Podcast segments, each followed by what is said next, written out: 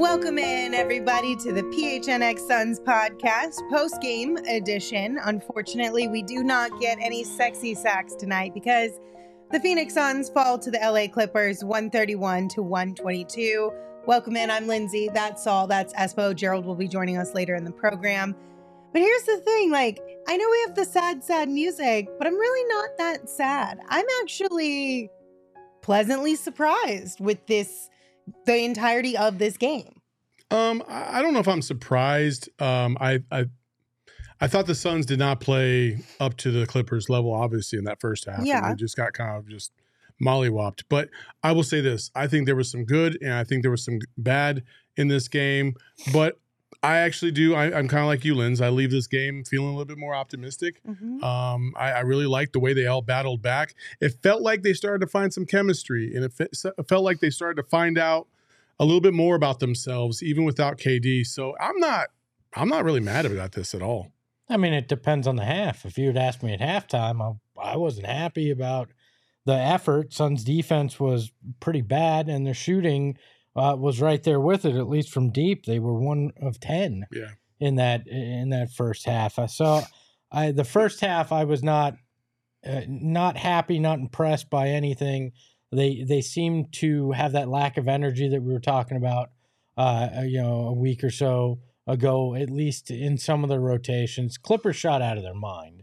Uh you know for the first really 3 quarters of this game, but I give them a lot of credit for that second Mhm. half. They could have easily just packed it in and said, "You know what? screw it. This isn't our night, and KD's not here, and we're just gonna say to hell with it. But they didn't. They fought Yeah. back. They fought hard. Their defense, uh, in particular, in that fourth quarter, was spectacular, and the shooting uh, in that second half was almost a, a flip of what it was uh, in the first half, especially fourth quarter. Uh, so I give them a lot of credit for that second half on both ends of the court. They did it. Yeah, because I mean, listen, I know we all don't love moral victories and everything, but like you said, they could have just given up. They could have just been like, well, whatever it is, what it is. We'll see them again next Monday. Worry about it later. But they didn't. They turned things around. They made some adjustments and they got the game close. And it was a fun second half. yeah, it was. Like we had some really enjoyable moments within it. And so I think that's a good sign because again, like I was saying um yesterday, one of the biggest things that I want as a resolution for the Suns in 2024 is if you have to deal with injuries, if something goes wrong that you're not anticipating, you don't have bad vibes, you don't hang your head like we saw at the beginning of this season. And they didn't do that tonight. So this is in my opinion a really good at least start to maintaining your level of just calmness throughout an entire game without allowing the emotions to really just move so drastically one way or the other regardless of what's going on Yeah, I mean, we're gonna get to some of these, you know, bright spots uh, throughout this this show, but uh, yeah, I, I agree with you. It, it was it was kind of a, I don't know. To me, I didn't feel like the first half was really uh, a lack of energy. I just felt like they weren't able, they couldn't find it. They couldn't find Shots the, the chemistry. The shots weren't falling. I felt like their effort was there to a certain degree. I mean, I, I thought they were a little bit uh, sloppy on their rotations, but sloppy's not lazy, I would say. So it's a little bit, it's a little bit more of communication, you know, failures again, like we've seen. But I did feel like they started to shore that up. They finally started throwing doubles at Kawhi in the second half, which helped a little bit. Um, but Kawhi's Kawhi. He's going to get his buckets, and he had a crazy shot too. And he, Mhm. well, they actually didn't count it, so it doesn't really matter. But I thought overall, again, I, I'm probably like 50 50 on this game. I, I, I- I leave feeling optimistic. yeah I, and I like that they made adjustments in the second half. We're getting the ball out of Book's hands quicker, Mhm. trying to do some pick and roll action with him when that double team came. Uh, because the first half, it felt like we were back to they're just going to blitz Devin Booker and they're not going to make uh, make a pass fast enough or whatever it was. Second half, it really felt like they they adjusted to it. So yeah, I, I again, I'm not leaving celebrating, but I do have some optimism going into next Monday in LA and and Yeah. for the rest of these games bef- between now and then as well. Yeah, I will say the Clippers are going to be a tough battle uh, if we meet in the playoffs if they're healthy. If they Oh, can yeah. stay as healthy as they were tonight, then there it's going to be a tough battle. But like you said, this made me feel optimistic that even though it will be tough, it's not outside of the realm of possibility for the Suns to win. The playoffs are another level, and we Mhm. all know this. But when I watched this game, I wasn't nearly as afraid as I used to be of of of James Harden.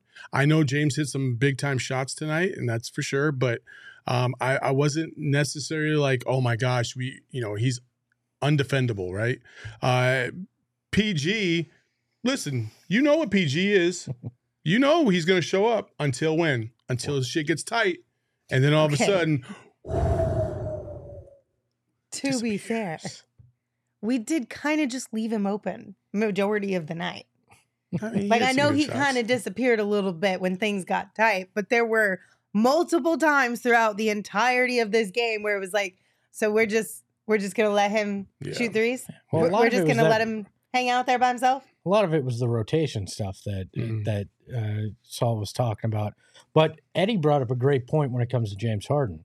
He doesn't have that step anymore, so he can't get the the calls speed, yeah. uh, as Mhm. much on on the speed. Uh, so it's it's a lot tougher for him to impose that will driving to the basket, and I think that's why he's not as scary anymore because it used to be an automatic foul when he when he do that and he get to the line, and without that, it's not as scary. Now he still he hit that three where he fell to the ground with Bol Bol right in his face over the top Mhm.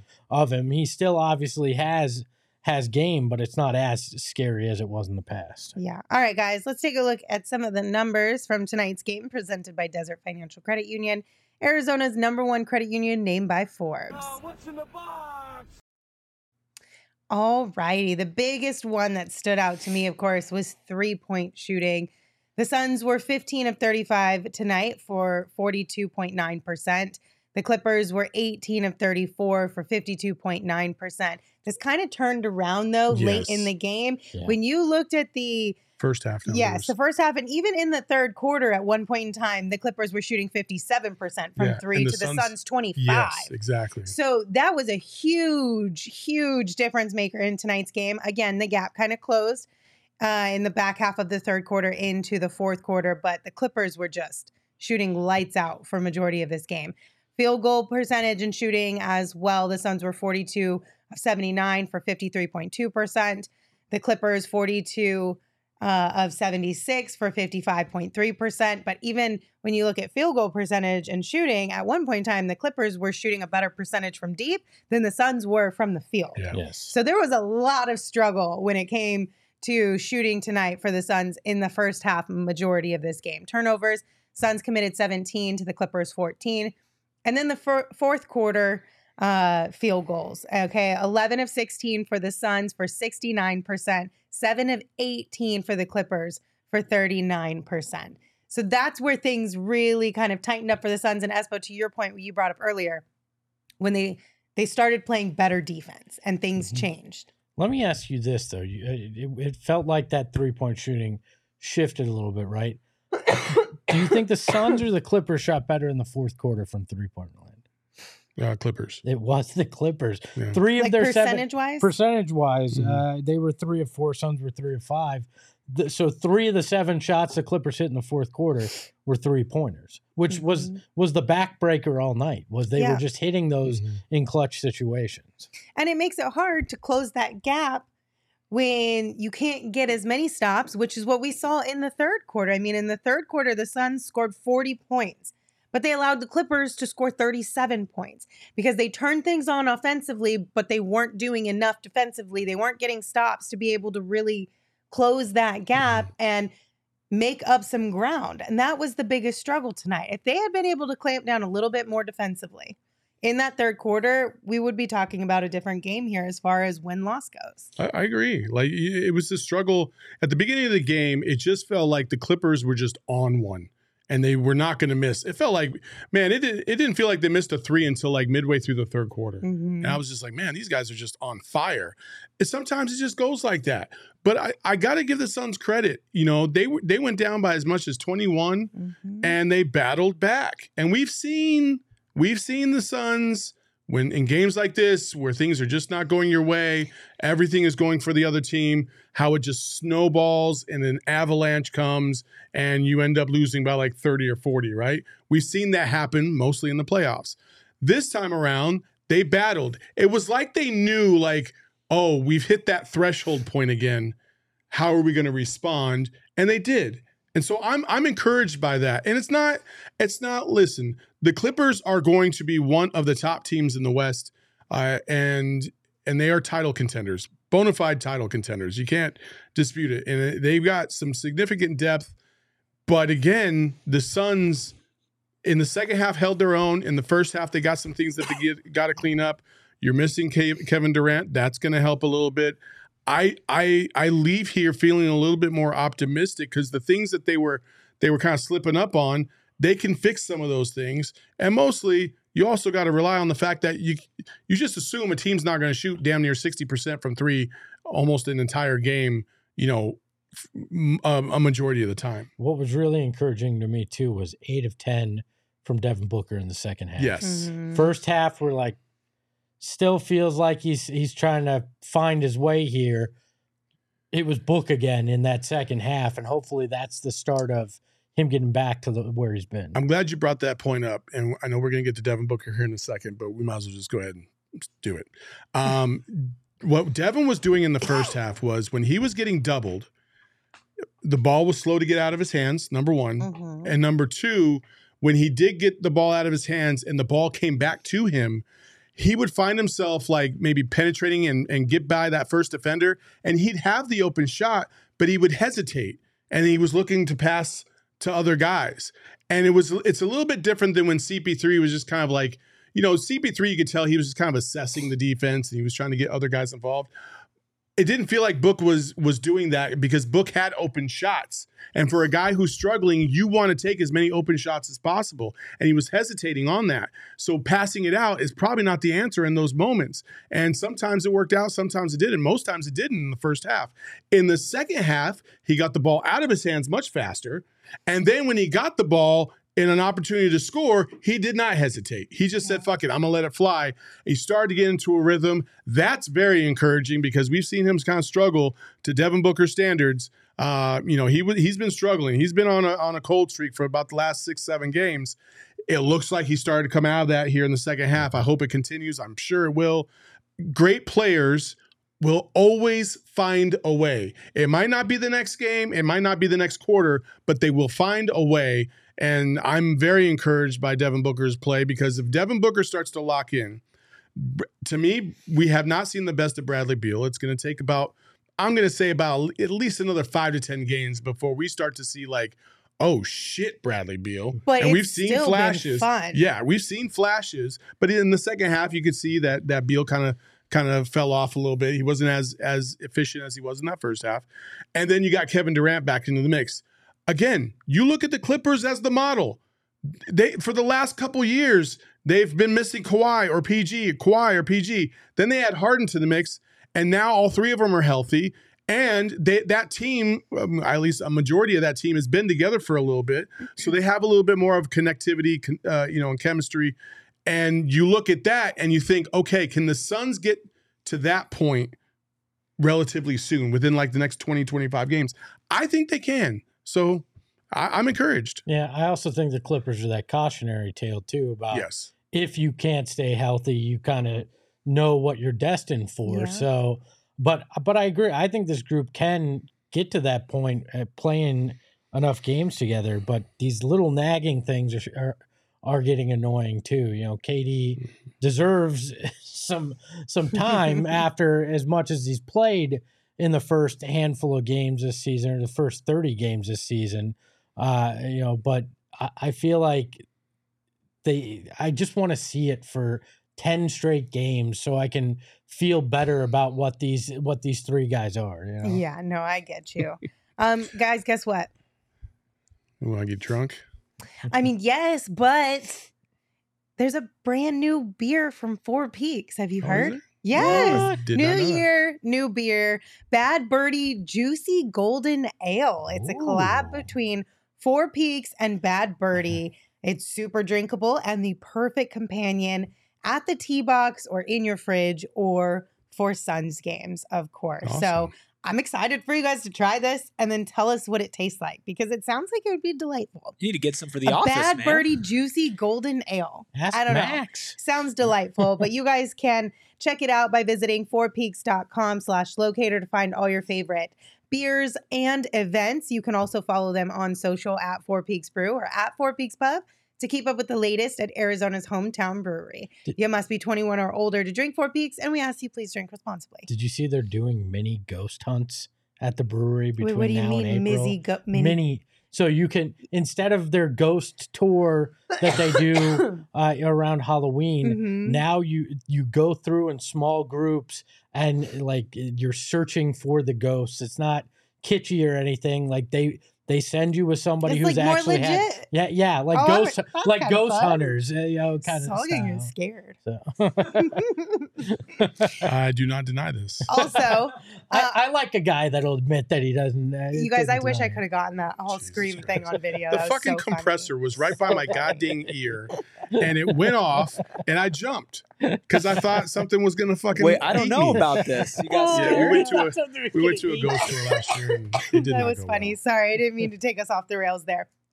Also, you can ring in the new year with Illegal Pete's weekly deals. So get this Mondays, $3 margaritas all day long. Tuesdays, $2 tacos every single Tuesday. And if you work in healthcare or education, at Illegal Pete's on Tuesdays, you can enjoy a buy one, get one free entree. And then, of course, they have happy hour from 3 p.m. to 8 p.m. every single day. Illegal Pete's is your go to spot for burritos, buddies, and beer. Don't miss out on all these great weekly specials that our friends over at Illegal Pete's have going on. All right, we talked about Devin Booker. I want to continue down that path because, of course, he is tonight's big, bright, shiny star. I'm a big, bright, shining star. He finished with 35 points, six assists, 11 of 15 from the field. And Espo, you had mentioned he was 8 of 10 in the second half, right? Correct. In the first half, he had seven points on five shots. And he finished with 35 points on 15 shots tonight. Ethical basketball, efficient basketball in the second half for Devin Booker. Yeah, yeah. I mean, I mean, I, I mean, I, I kind of said it all already earlier. Yeah. I just thought he was a lot more efficient in the second half. He was more assertive. He played with purpose. I always talk about playing with purpose. You have to play with purpose out there, whether it's on offense, defense, moving the ball, setting screens, knowing what you were going to do. And Devin looked like he finally was able to tell where he was going to be able to get his spots. He didn't hesitate and he played with purpose. And then that second half was huge and it kept the Suns relatively in the game. I know they weren't like, you know, super close, but it could have been a far worse if Devin doesn't do what he does. Again, I think he he's starting to snap out of that little funk that he was in and just in time. it felt like in the second half too, he found a way to balance. Okay, I'm in this point book position, but I'm going to find a way to still be that cutthroat scorer that that I have been, and that's a balance he's going to have to figure out how to strike uh, the rest of the year, unless they make some kind of move to alleviate him being the primary ball handler. Uh, and and I think they got smarter, like we talked about with the double teams, because we've seen how much that can frustrate him. But they uh, they kind of use the Clippers' aggressiveness in that against them in the second half, which hopefully is a plan that they can implement throughout games when teams try to throw that at him in situations where one of the big three isn't isn't in there, and it can be more effective throughout. So. I, the the things that I did not like were in that first half, my bro, stop, jump, passing. I mean, he had It six was not- It was not working out at all. Uh, six turnovers, as you said. Like again, if you're going to be the primary ball handler most of the time, you've got to take better care of the ball. Like those six turnovers were crucial, and, and you you just you can't do that. And it, it's sometimes he he loses. It's like he doesn't in the first half. It's like he doesn't think that the team is going to send doubles in the first half, and then when it happens, he's kind of surprised. Like, damn, y'all already doubling right now. Uh, even with Bradley Beal on the court, but until Bradley starts going ape shit, it's it's never going to stop because Book is the primary. He's the heart of the of the Suns. You take out the heart, the team's going to die. And that's what the, every team has been trying to do basically all season long. And a lot of teams have been effective at it. So when they don't have the big three out there, that's what's going to happen. Book's got to adjust better earlier on and expect that to happen from the tip. No more waiting to see. No, it's going to happen. Just be ready for it. Yeah. You you played guard. How much of it is guys not rotating uh, towards you as well when when the double team happens? Because sure he he should be making the quick move, but Mhm. if the guys aren't in a position where he can get him the ball, I mean that is that part of it the- early the- on too. The, the so the the part of it that you're kind of alluding to, it's kind of correct, kind of not, is because he was waiting for those doubles to get too close to him. He was forced to make difficult passes, even if it was to an open guy. And because of those things, when you allow the defense to get closer to you, you are also signaling to the other defenders to to identify where the closest guy is to get in those passing lanes. So when Book was jumping up to pass, he thought he was going to have his guy open, but he saw the defender right there, and then he was scrambling to try and find something else to turn over. So, but in the second half, he was seeing those those doubles come uh, further away, and he was able to get the ball out to that outlet guy first before the defender could recognize what was going on, and then swing the ball, and then the ball movement came back to him, and he was able to be assertive. So you got to be able to be uh, smart enough to get the ball out of your hands sooner. And when I say like the doubles, it's like, you know, those are lengthy guys that are doubling him. So he has to throw it over the top or he has to skip pass it over. It's it's very tough when you're when you're Devin Booker trying to do that. So be ready. Be ready. Yeah. Hopefully, it's something they'll clean up. I mean, I think for a minute there, they were doing a lot better on cleaning up on the turnovers. Obviously, Kevin Durant being out is an adjustment for them, but they'll still continue to work on it Yeah. because it's something they've put a lot of emphasis on and they know it's one of their big issues this season.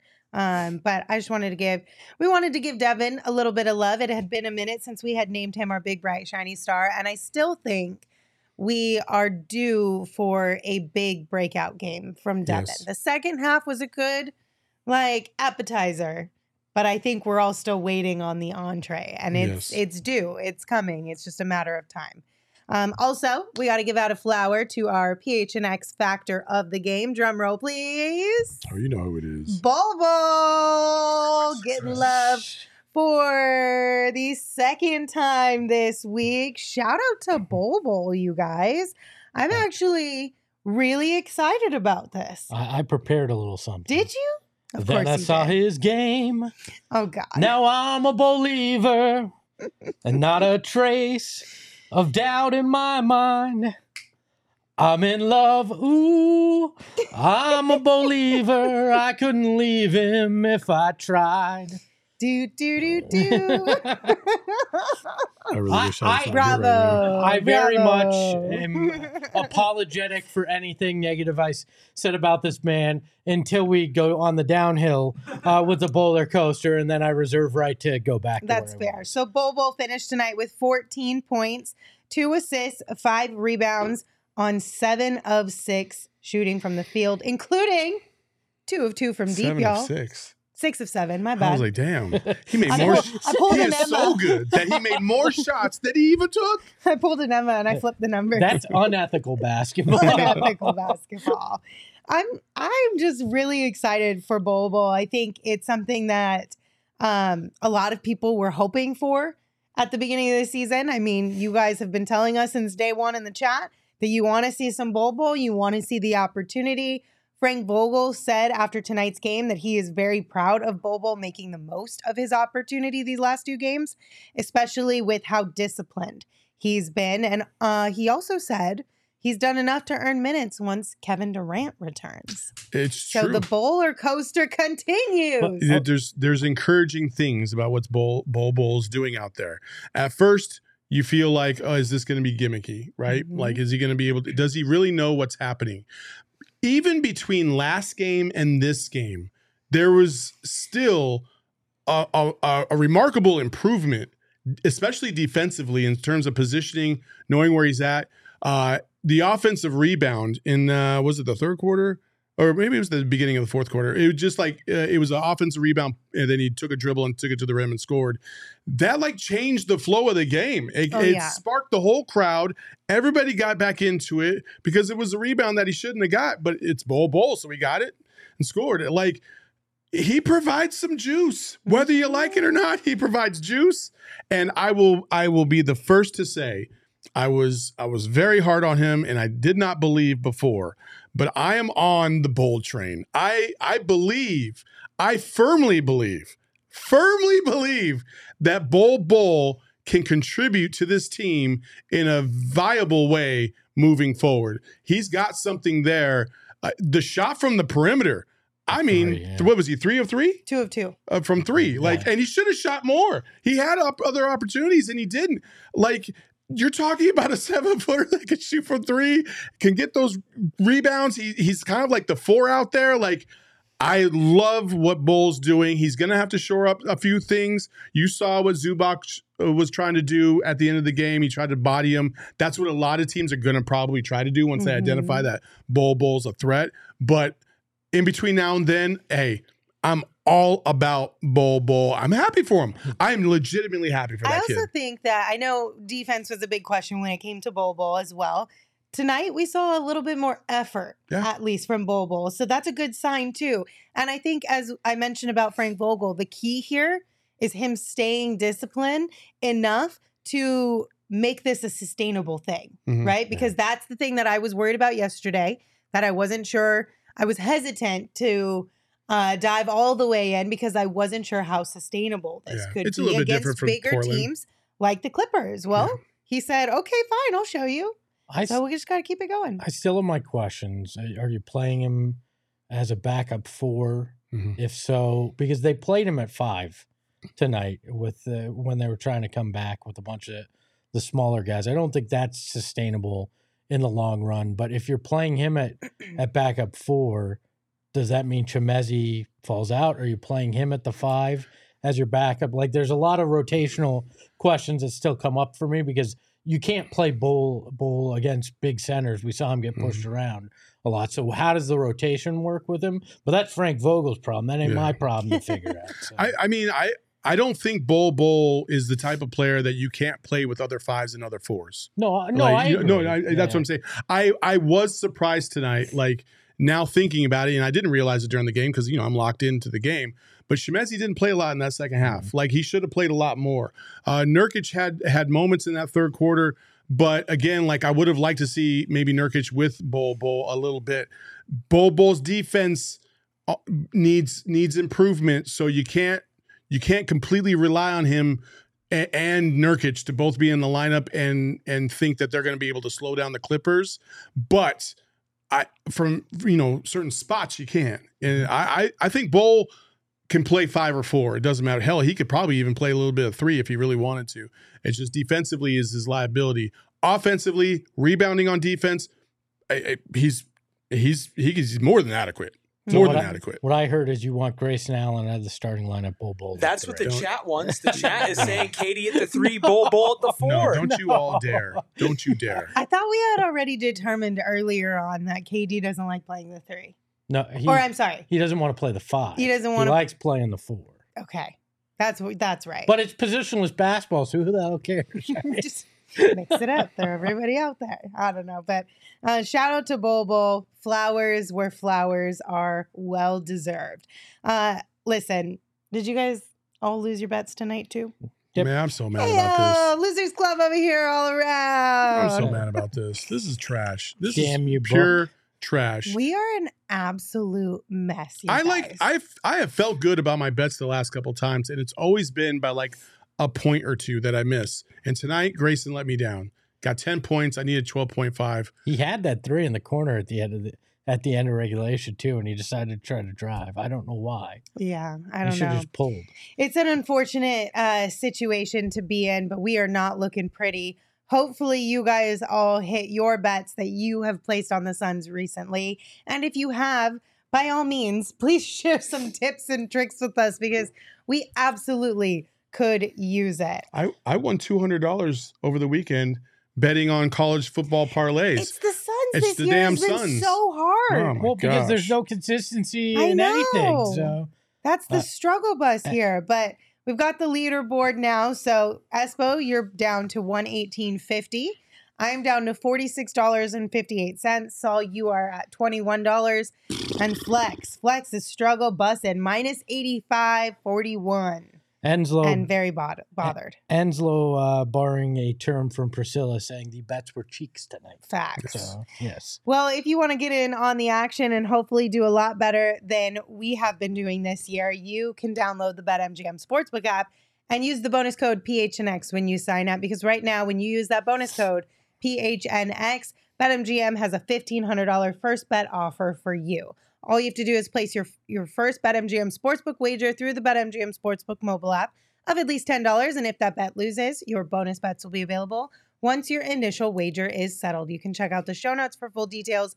And now you can listen to Shane talk about the disclaimer. Gambling problem? Call 1 800 Gambler. Colorado, D.C., Illinois, Indiana, Kansas, Louisiana, Maryland, Mississippi, New Jersey, Nevada, Ohio, Pennsylvania, Tennessee, Virginia, West Virginia, Wyoming. Call 877 8 HOPE Y or text HOPE and Y 467 369 New York. Call 1 800 327 5050 Massachusetts. 21 plus to wager. Please gamble responsibly. Call 1 800 NEXT STEP Arizona. 1 800 BETS OFF Iowa. 1 800 270 7117 for confidential help Michigan. 1 800 981 0023 Puerto Rico in partnership with Kansas Crossing Casino and Hotel. Visit BetMGM.com for terms and conditions. U.S. promotional offers not available in D.C., New York, or Ontario. Suck it, Ontario. And of course, if you have not yet checked out our friends over at OG's Brands, what are you even doing? What are you even doing, you guys? These are cannabis infused gummies, the best ones you can get your hands on because they have something for every single occasion. They also have something for every taste bud you got. All kinds of delightful flavors and varieties. You can learn more about OG's gummies and where you can find them by the, by visiting ogsbrands.com. But trust me, these are top notch cannabis infused gummies. So uh, Yeah. make sure you check them out. I knew a few people that would not have gotten through the holidays without our friends at OG's. so- also good for like nighttime, like a Yes. good night's sleep, the sleepy time gummy. Mm. I always tell you guys about that one. All right, we have a bonus PHNX factor of tonight. Oh, wait, wait. Austin actually talked about it. There it is. Oh. Yep. How about those technicals, Austin? Yep. Oh, man. The officiating tonight was rough. It was trash. Yeah. It was trash. And, uh, you know, we're, I'm not trying to be a hot, hot take artist or anything like that, but the officiating in the NBA and in the NFL has been abhorrent. boo boo. It has been cheeks. Mo cheeks, mo problems. all right? Absolutely cheeks. Like the Charles Barkley of cheeks. You know what I mean? Like oh, you have to have a better performance than you did tonight. And also get out of your fucking feelings. Seriously. These are professional athletes. Even Eddie was talking about like what happened to warnings. You know, like the way it was explained to me when I was a referee in Colorado was, uh, especially when you get to the higher levels in high school and in college, right? These guys are under a tremendous amount of stress, like to play this game because jobs are on the line, you know, championships are on the line, like, and just the the the way you prepare for these games, like it might feel like it's a game to us, but like there there's pressure on these players, right? So if they let loose one time, hey, just play, hey, knock that shit off, Devin. Okay, you gave him a warning, and Devin's like, you know, he he vents a little bit, gets it out of his system. Okay, cool, we move on. But no, these rabbit ear fucks just want to sit there and freaking cry about every little thing, tee up half the damn stadium for no damn reason. Like seriously, there was no reason to tee up Bradley Beal. There was no reason to tee up Book. What? Because you're in your feelings because you made a bad call, and you did make bad calls. You made two of them that cost the Suns two timeouts or one timeout actually, Yeah. and, and they had to challenge so they can get the ball back both times. Trash. The NBA officials need to look in the mirror. They need a, a whole freaking. They need to go find the wizard so they can find a fucking heart because they don't know what the hell they're doing out there or They a need- brain. They need to go to therapy and work through whatever it is that's going on that makes them feel like they're supposed to be the center of attention It's here. terrible, man. Like, go to therapy if you genuinely feel like you need to insert yourself into everything to be the center of attention. Well, it wasn't just the Suns either. Bones Hyland got a tech for clapping on the bench. I'm like, I think it should be. I think this should be simplified, and it should be taken out of the refs' hands. They're, the NBA should issue here's the 10 words that are if they're said to you, it's it warrants a tech and if somebody touches you. That should be it. I'm sorry, but like really like I mean if some guy says that's a fucking bad call, that's worthy of of getting teed up Well, that's- like You know that's not what Well, happened.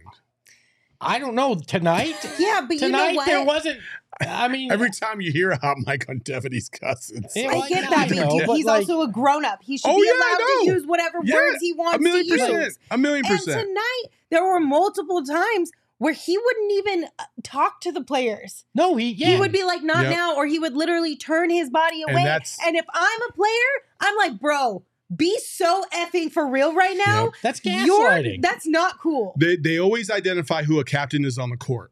Every single game, you, you meet at half court, the other captains, whatever.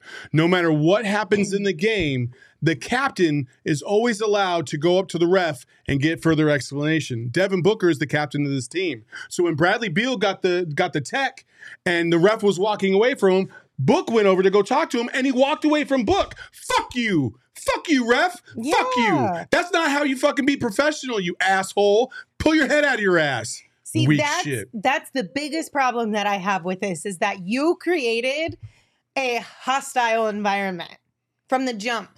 I feel like I created a hostile environment right there. I mean, I'm look, look at scared. it. It's even gone beyond beyond the arena. But I'm but for real though, like you created this dynamic of like a certain power structure, which is not okay to create in any NBA game because now we're talking about feelings getting involved and it becomes a bias throughout the game, whether you want to admit it or not.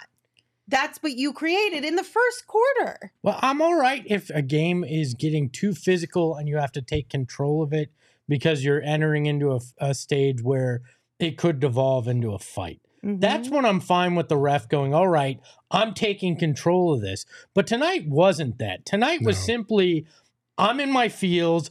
I'm going to be the center of attention here, and I'm taking your your ability to say anything to me away. And it was I, I it was three techs in three minutes, I believe, two on Suns and one on on Russ Westbrook.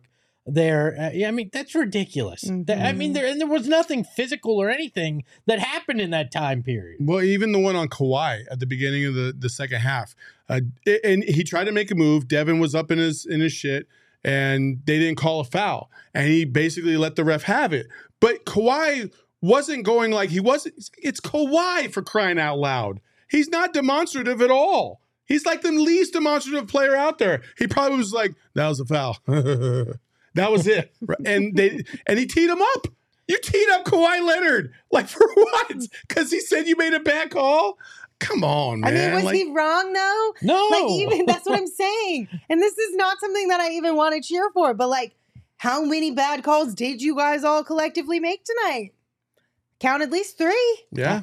At least 3. I'm so, I'm sorry. Give me a 48 minute report at this point. I want to hear everything that they got wrong. I want the re- the league to review every last call and give me the full report to just show how bad this is. Yeah. Because we know of two directly that were incorrect because the Exactly. Suns challenged it to make it happen, And and you were know there's multiple others. And I'm not expecting perfection out of out of the refs, but I'm expecting a, a level of decorum and a level of control of themselves Mhm. in this where they're not exacerbating it by causing these technicals by making uh, it uh, like to Lindsay's point a more hostile uh, environment out there just to simply get things done and in a case where in, they're not great at their jobs in general Yeah. so so now you're now you're making it worse when you are getting some of these calls wrong What it is is the these refs and these newer refs get in here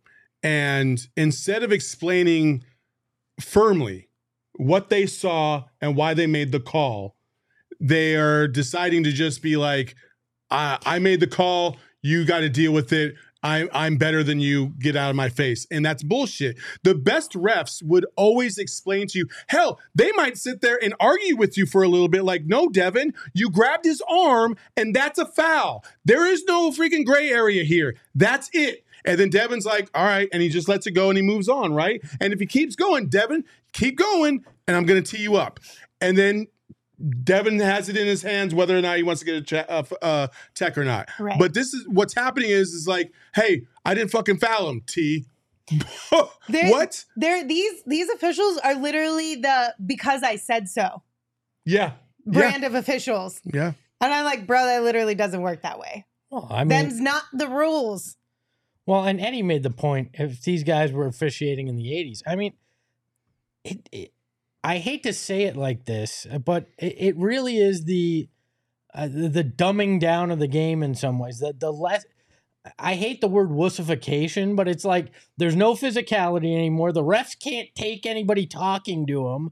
Like there's no there's no ability to uh, to do any of that stuff that was such a major part of the game. The NBA, I think, has shifted that pendulum way too far to the other side uh, after after the Malice in the Palace for good reason. They obviously don't want that to ever happen again, but I feel like it's swung so far that now you can't even have that discussion with the ref without getting teed up. Mental morons, man. Absolutely. Uh, you know who's not morons though? that was a bad transition, but I was Gerald? struggling. Oh no! I mean, Gerald is definitely. Um, oh, he's a moron? no, I said no. I meant like Gerald isn't. No, she said I'm who is sorry. not a moron. Yes, oh. who who is is she not. said Who Gerald's is not? a Right, moron? Gerald Okay. is not. I was like, damn, No. Gerald taking strays out here. No, I'm trying. Anyway, if you're looking for something fun to do this weekend, check out our friends over at Gila River Resorts and Casinos. They have an unprecedented level of entertainment and excitement that you will not find anywhere else in the desert. We are talking 15 blackjack tables and live table games, over 800 slot machines, and Arizona's largest casino sportsbook.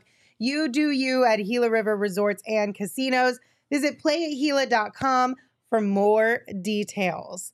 All right, we do have a clip for you guys. Uh, this one is from, sorry, Frank Vogel. Frank Vogel and Devin Booker um, on Book's first half compared to his second half.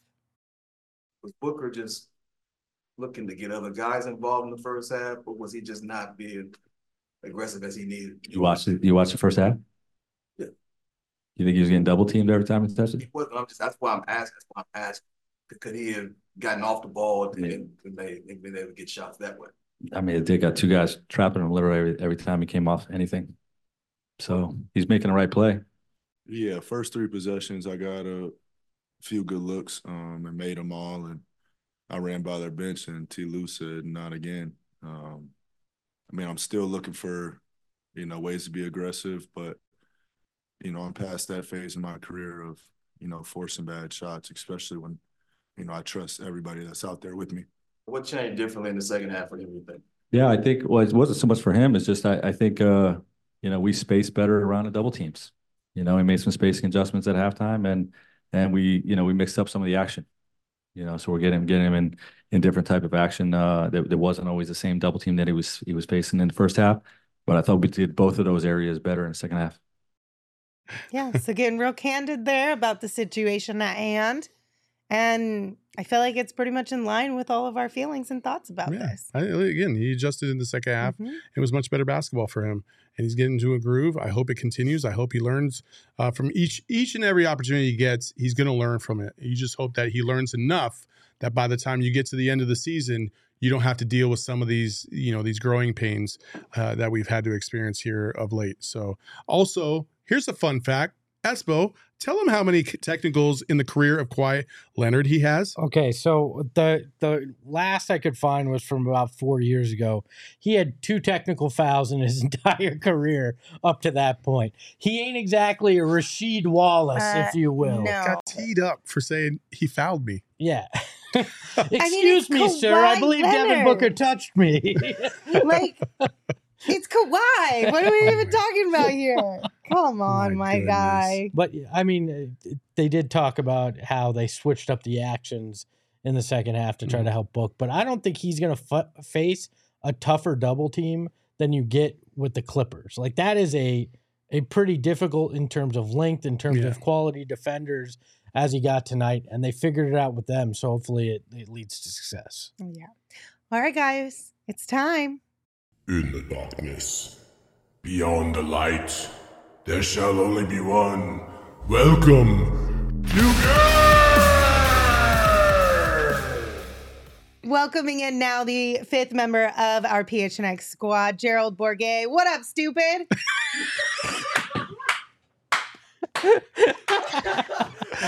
Gerald, just so you know, just so you know, I called They the, I, $20. I called the refs mental morons, and then somehow, some way, Lindsay was like, she said, "Yeah," or I uh, was like, Ger- you know who's not a moron? Or, or something she's like, like, you know who's a moron is Gerald, and I was like, wait, he is a moron? Uh, she was like, no, no, I mean he's not a moron, and so then we were like, oh, you should say, what up, stupid. this poor man is just at home dealing with COVID and he's just getting bullied. Getting Come on, guys.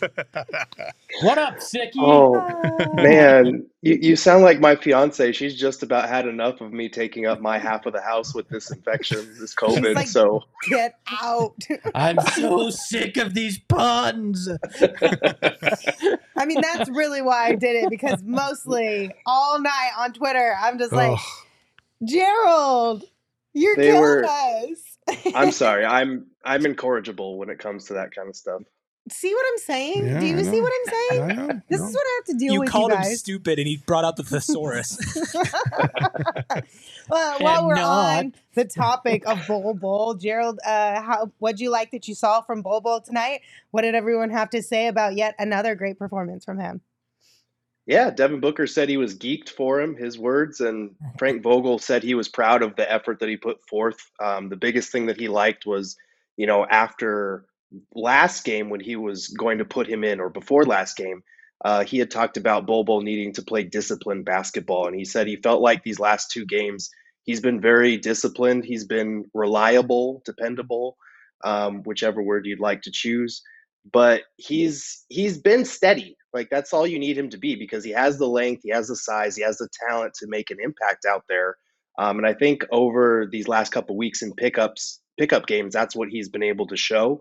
Um, you know, he still made some mistakes. Obviously, the Suns as a team made some mistakes down the stretch there, a couple of turnovers and whatnot. But other than that, I thought he was good. He had a solid impact on the game, and there's no question when he goes in there and actually does something positive he's a real spark in a way that nobody else on this roster really is outside of maybe the star players. So uh, if he's able to come in and have an impact, like you might as well keep seeing what he can give you.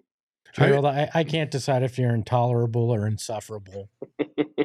I think it's both. Oh my god, you guys are bullshit. You're Um, easily Bull, corruptible. bullshit. um, it- Gerald, you know, it, I talked about like the guys getting opportunities and having to sustain.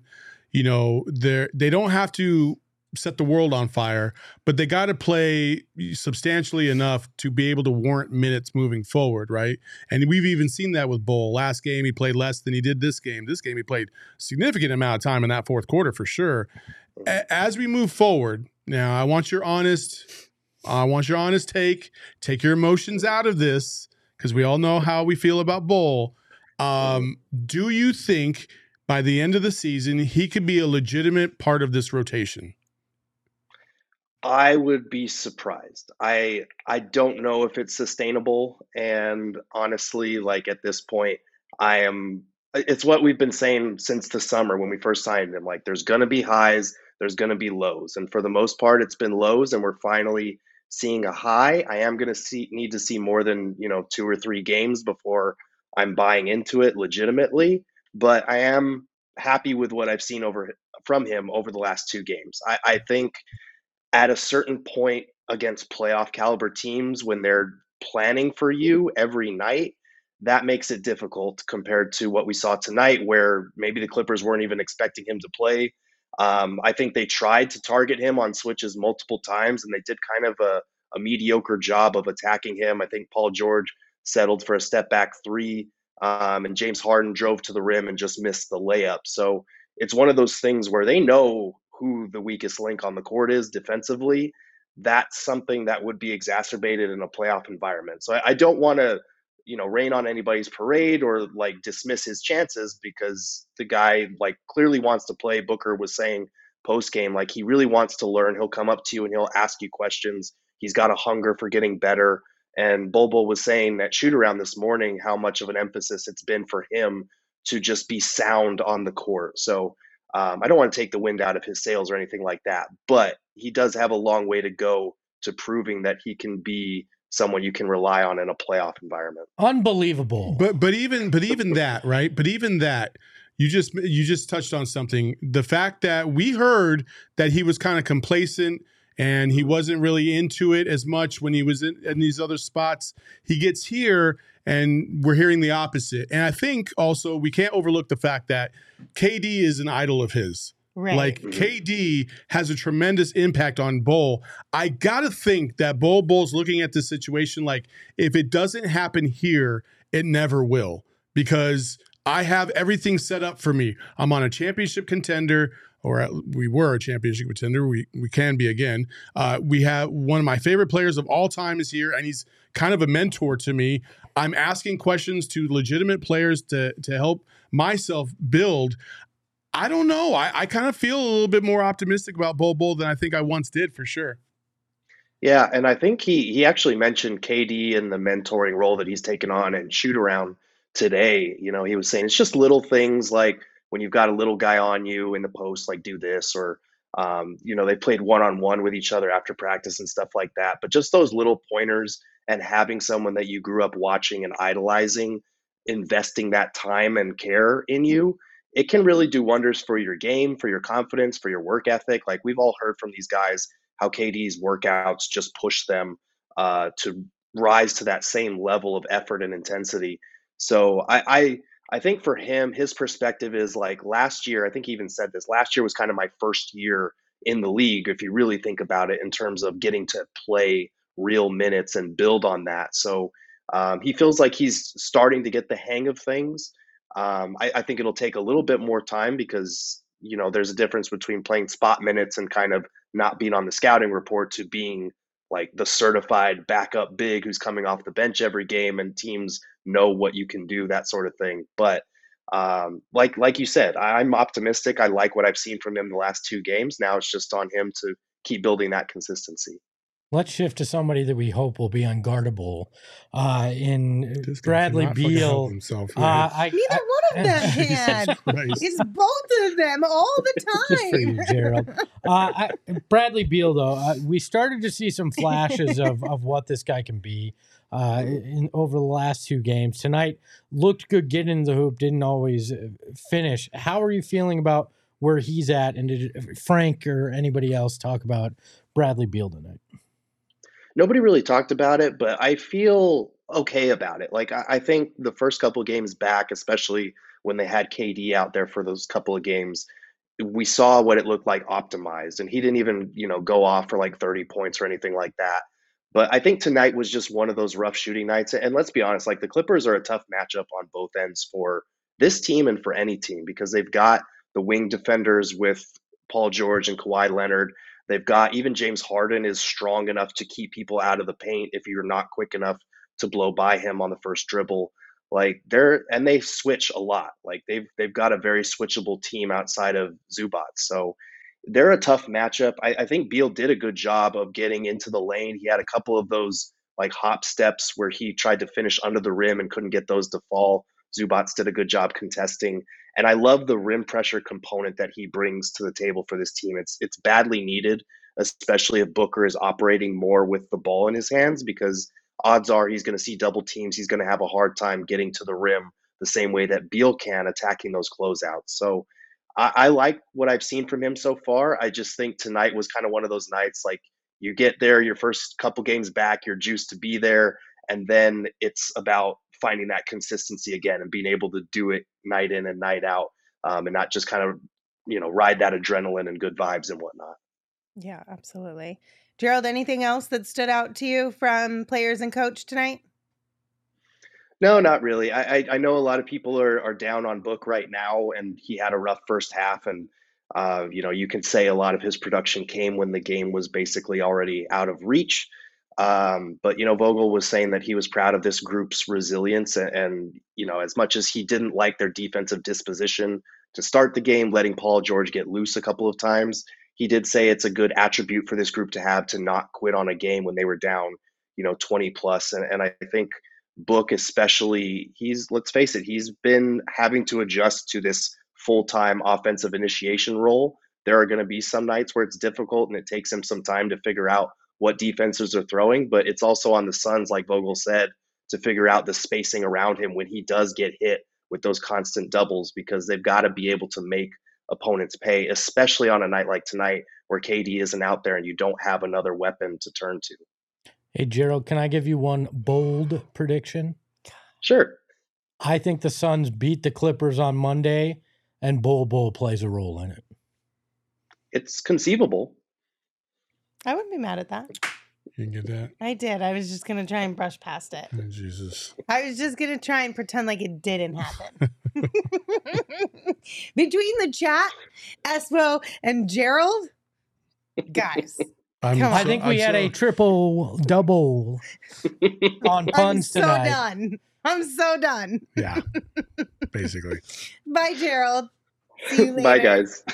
Everybody, make sure you give Gerald a follow on social at Gerald Bourguet. And of course, make sure you read all of his amazing writing over at gophnx.com. Okay, I, can I address the book thing? sure. Like, like I I tweeted Devin Booker's just going through it right now with a sad face emoji, right? Yes. But like I feel like that's that's about the the peak people should be going to. Like I, I- just again like I, I understand we're emotional and, and people like invest a lot in this team and they want to see their favorite players play at a high level, but players go through rough patches all the time. All the time. We've Mhm. talked about it before. Kobe's gone through rough patches. Jordan has gone through rough patches. Everybody's gone through rough patches. Devin Booker is not going to be any different than those guys, as much as you want him to be. So chill. You know, we've we've heard everything from trade Bradley Beal to trade Devin Booker to trade back KD and get Mikal and Cam back, as if the Nets would just be like, okay, and, and just like uh, fire Frank Vogel and all this other stuff. Like, it, I am tonight is the first game in quite a while where I've actually started to see the picture. And for me, that's why I don't buy into some things until I see it. And this whole season, I hadn't really seen too much that told me there's a light at the end of the tunnel because I couldn't see it at all. I couldn't see the way they were playing, the way they were moving the ball, the defensive rotations. I couldn't see it. Tonight, in the fight back and the resiliency that this team showed, and really the connectivity in terms of just emotional uh, basketball, that was very, very encouraging. And I'm, I'm, I, I can see where they're going now. I think you're wrong. I think it can get Just no, I'm, I comes to don't want to hear it anymore. It's not a pun. okay. I just think we need to the ban the headband movement. I think is is allowable. Oh, yes. when he's playing poorly See, to, to say get rid of it. see, I, I knew he was going to say some shit like But that. I, serious, I, I, everybody, I think that's but- one thing we can all come together on is the headband should go. I Yes. think oh, the Alright. thing I keep waiting for you to No, say there's it. no, there's no pun here. I just want the headband to go away. I think the thing is, is it was too much change too fast for all of us, right? You bring in all these new faces that we don't know, we don't love them yet. You go, you change your shoes, you put on a headband, you start wearing a cut off undershirt. Like, what is this life? What alternate reality did we jump into? It's too much all at once. I don't think we could handle it. If it had slow rolled out, maybe it wouldn't have been as No. bad, but like it was just too much all at once. I, I one know time. somebody out there has done the stats on headband book. I've never been a fan of headband book. I don't like it. I don't think it's a it's a thing. Like just burn the headband. No more headband. You don't need it. It's funny because Larry says the cutoff needs to be burned. He didn't wear it Yes. tonight, but I actually don't like it. Of all of the changes, I think that one's probably the one that I like. I the most. hate the cutoff shirt. I don't mind it. You're It's so like 1990s, and You're- I, I think grew up that's in the why 90s, I, and I that's hated why those you hate shirts. it. I didn't that's wear the why cutoff everybody shirt. loves it because it's vintage now. you're you're a you, you have made like half a billion dollars in your career, and you look like you cut your sleeves off your shirt. I thought you were talking about Lindsay. No, oh was like, yeah, she did? Lindsay's made over half a billion dollars like, in her career. why are you we know how here much right those now? are worth if you melt them down? A Bro, lot. good thought. They're gonna make some jewelry out of them. um, all right, let's look at some super chats here. Okay, we got one from Travis. Thank you, Travis. They said, tough pushing the pace is leading to too many turnovers. Not pushing it is leading to turnovers on the double team. Two 20 point first quarters in a row. Bol for three point contest? Yes. Oh God, that'd Yes. be amazing. That would be fun. Yes. I would actually love that. Uh, I'll read the next one. Trevor Begay said, "Great effort, but needed that in the first half to keep pace." Books finally showed up. Beal disappeared in the end. Bol has worked himself has worked himself into the rotation. Yes, yes, and yes. Yeah, 100%. Psycho Blue sent us one. Thank you, Psycho Blue. They said, Basketball Cthulhu is pleased with the Suns' tenacity, but he has to put up with basketball. I don't know what that is. Leviathans. Leviathans? Leviathans. Leviathans? Nonsense in the abyss. He's the Clippers god. Oh, Oh, I see. Okay. I'm glad. See, see, Psycho Blue. This is why we love you because you always explain the things to us. We appreciate it. I can do the next hmm. one. Tim from Phoenix says, I loved seeing uh, the fight in the second half, even on defense, despite the Clippers shooting. Can we talk about the refs, though? Especially that one ref. I think Saul did that for all of us, more than enough. So, Yeah. But you're not wrong, Tim from Phoenix, 100%. Alex sent us one thank you, Alec. They said, whereas the Suns have let things spiral in the past, like Gerald says, kind of since Mavs game seven, tonight they really did a good job of avoiding that. They did. You got to give them credit for that. If you're going to dog them out Yes. for just falling apart in those games, that game six against the Nuggets and game seven against the Mavs, you got to give them credit for staying with it, staying Mhm. with it, just attacking and attacking and attacking. At some point, you're going to break through, and and they started to. It just they just didn't have enough time. yeah, so polar opposite of the fourth quarters we saw earlier. Yeah, I think that's going to be one of the biggest keys for this team because, listen, like ups and downs on the injury side of things are inevitable in sports, right? You can't you can't avoid them, but what you can avoid is how you react to them, what your emotions are towards games, having to deal with them, and we've been saying this from the jump. Even with one of our big three out, that we still have two really freaking good basketball players on the court. We should be able to win games. Absolutely.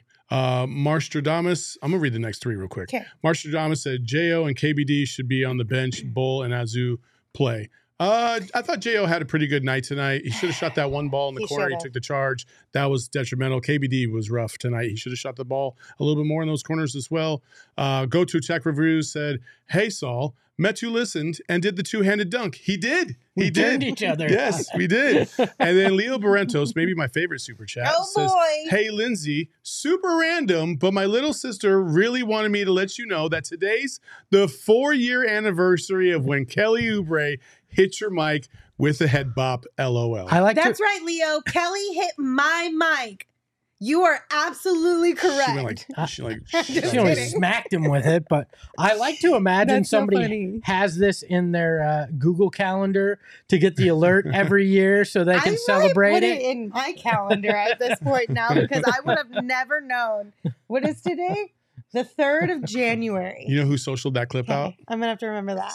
You did. That was Saul. On the you Fox guys, Sports Arizona literally account. Within like 30 seconds Yep. of it happening. Mhm. I, I I saw it. I- 30 seconds. Eddie was walking up, and I was like, Eddie, look at this. And I showed him, and he just laughed, and then he walked off, and I sent it out on social forever in perpetuity. Yeah. Go to- Honestly, though, I'm kind of glad you did because it was really funny. I had another. funny. I had another one of uh, Hannah Hughes or Tana Hughes. Sorry, Tana Hughes. And you guys, I, most of you guys probably know who Tana is. Uh, poor girl. She was right by the basket and got smoked in the head by a basketball. Yeah, I was gonna social it, but like, oh, You it's a rough day. But I didn't. I didn't. That I didn't. But I did show it to Kellen, and Kellen's like, "You got to send that to me." oh my god. All right. Uh, go to tech review sent us one. Thank you again. They said first half killed my soul. Second half was yummy.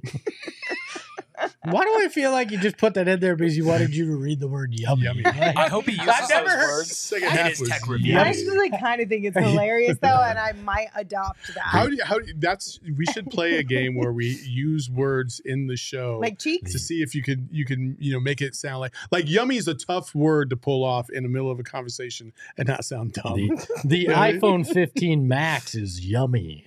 I think we should do it. It'd I be mean, he had a yummy game today. You know what I mean? Like, nah, that doesn't flow. Uh, Dylan sent us one. Thank you, Dylan. They said just if Eric Gordon caught it, can't blame him though. Sad face emoji. Yeah. Yeah. All right. And they done finally. We need a bowl jar. Each pun and you put in a quarter. Hell yeah. Yes. Hell I don't yeah. think I don't I think get to keep all yeah. the money. And no, all the money goes to charity, you greedy No, one. I need, it goes My to gosh. treating my mental health no, no. for a- a having to good- put up with all of you. a good pun should never be punishable. All right, Espo, get never. out. Wait, can we have a bowl Get out. bowl where we put the Eric, quarters you in? get out. All of you. That's my first one. I'm allowed one. Okay, I like it. I'm I like allowed it. one. A donation bowl. I like that. Oh, We'll have his face on it we'll put it right here. Goodness gracious. Espo's face or Bol Bol's face? Oh, Bol Bol's face. Okay, I not was like, Espo's well, face. Nobody it's wants telling my people like face this, so. I was like, why would we put Espo's face? Why on not that? both? See, now he's This now he's guy. now he's stealing They mine. got you brainwashed, man. he's stealing mine. Sorry. All right, guys. Thank you for hanging like out with us. We appreciate you. That's uh, two quick things that I want to remind you guys of. One, we're having a watch party this, or sorry, a watch along Yeah. this Friday when the Suns take on the Heat, which means we'll do our pregame show like normal. Then we'll pause for five ten minutes. We'll be live again throughout the show or the, the game. I love it. She says "will," but she looked at us. Them. I know. you two will be live. I'll be there. I'll pop in every now and then, and then we'll do our post game show. So basically, you can hang out with us from start to finish, Mhm. the entire game. Um, so check that out. Again, it'll be here on YouTube. If you're already here on YouTube, then you know exactly how to get here. Two hours straight of Bol puns Yes. coming at you. and then on January 16th, we're having our January takeover, uh, which is going to be a blast when the Suns take on the Kings. And a ticket to the takeover gets you a ticket to the game and pregame festivities over at the Desmond. These are presented by Illegal Pete's and Michelob Ultra. And when we're at the Desmond, food and beverage are Yep. included. Absolutely. Uh, and there's only six tickets left. So you better So get yours ASAP. fast. Yeah, and if you're a diehard, you get a discount. And if you're not a diehard, you can become a diehard. Because we have And some get a cool stuff discount. coming up. And I promise special Bol Bol puns in person. Okay, I'm gonna be. I heard that five day. people just Actually, sold their every tickets. every new diehard uh, Espo will drive to your house, knock on your door, and give you a a Bol pun and Oh walk away. God, It's I not don't know if- improbable. I don't know. I think for some that would be a selling point. For others, that'd be a deterrent. it's probably true. you get to choose. How about that? We'll make it optional. nope, you're forced. you, become a can opt diehard, you can either have them come to your door or, or get a restraining opt order. out. Go phnx.com, become a diehard, and find out what you're gonna get. Yes. Obviously, the best part about the Die Hard, becoming a Die Hard, is you get access to the Discord too. Mhm. And that's a really great platform with a great group of people in it. Okay, that's enough. Thank you guys for hanging out with us. If you're here on YouTube, hit that like button. If you're listening wherever you get your podcast, rate, review, and subscribe. It helps us out a lot and we really appreciate it. We will not have a show for you tomorrow. We'll be back on Friday. That's our next show. Uh, so we hope you guys have a wonderful Thursday. And until we see you on Friday, give the show a follow on social at phnx underscore Suns. You can follow me at Lindsay Smith AZ. You can follow Saul at Saul underscore Bookman. And of course, you can follow Espo at Espo. Uh, are you gonna let me take it away or no? I don't know. Just just a reminder. like we found out over the last few games. Anything is possible. Ahoy hoy.